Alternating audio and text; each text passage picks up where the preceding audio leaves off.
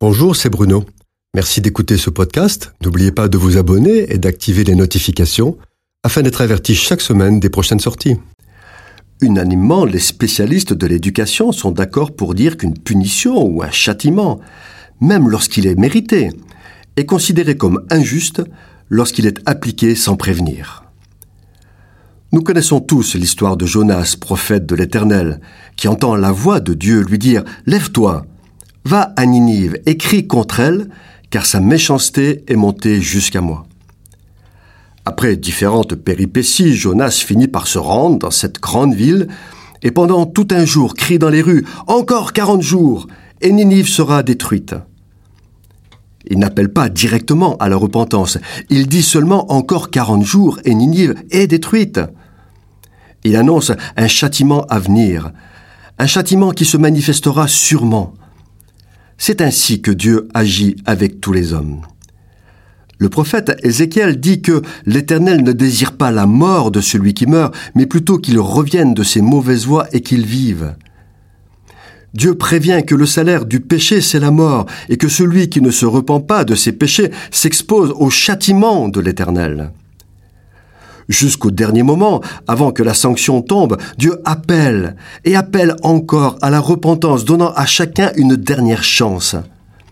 C'est ce principe de patience, de grâce et de miséricorde divine qui a présidé à l'histoire chaotique de toute l'humanité.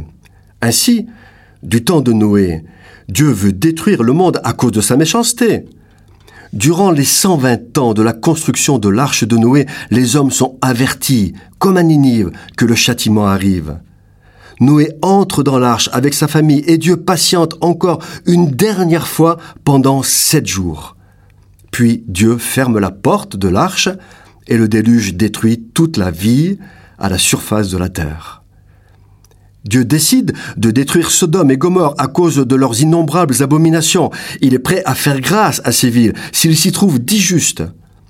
Il envoie deux anges pour les y chercher, et ils attendent toute une nuit, mais ils ne rencontrent que fureur et péché odieux. Le jugement tombe au petit matin et détruit totalement les deux villes. Seul Lot, sa femme et deux de ses filles sont sauvés. Jésus aussi avertit les religieux de son époque qu'ils devront se repentir. Pour cela, il donne un signe disant qu'il ne restera pas pierre sur pierre du temple qui ne soit renversé. Quarante ans plus tard, le temple est entièrement détruit par les armées romaines et les religieux, plutôt que de se repentir à la suite de cet avertissement, endurcissent leur cœur, rejettent l'évangile du salut. Ils sont chassés de leur pays pour un exil de 2000 ans. L'épidémie stupéfiante qui frappe le monde ressemble beaucoup à un de ces avertissements que Dieu donne au monde afin qu'il revienne de ses mauvaises voies avant que le jour du jugement n'arrive. Reste-t-il encore quarante jours ou quarante ans? Seul Dieu le sait. Mais ce qui est sûr, c'est que le jour approche et que Jésus revient bientôt. Cette chronique vous a été proposée par Bruno Oldani et Jacques Cudeville.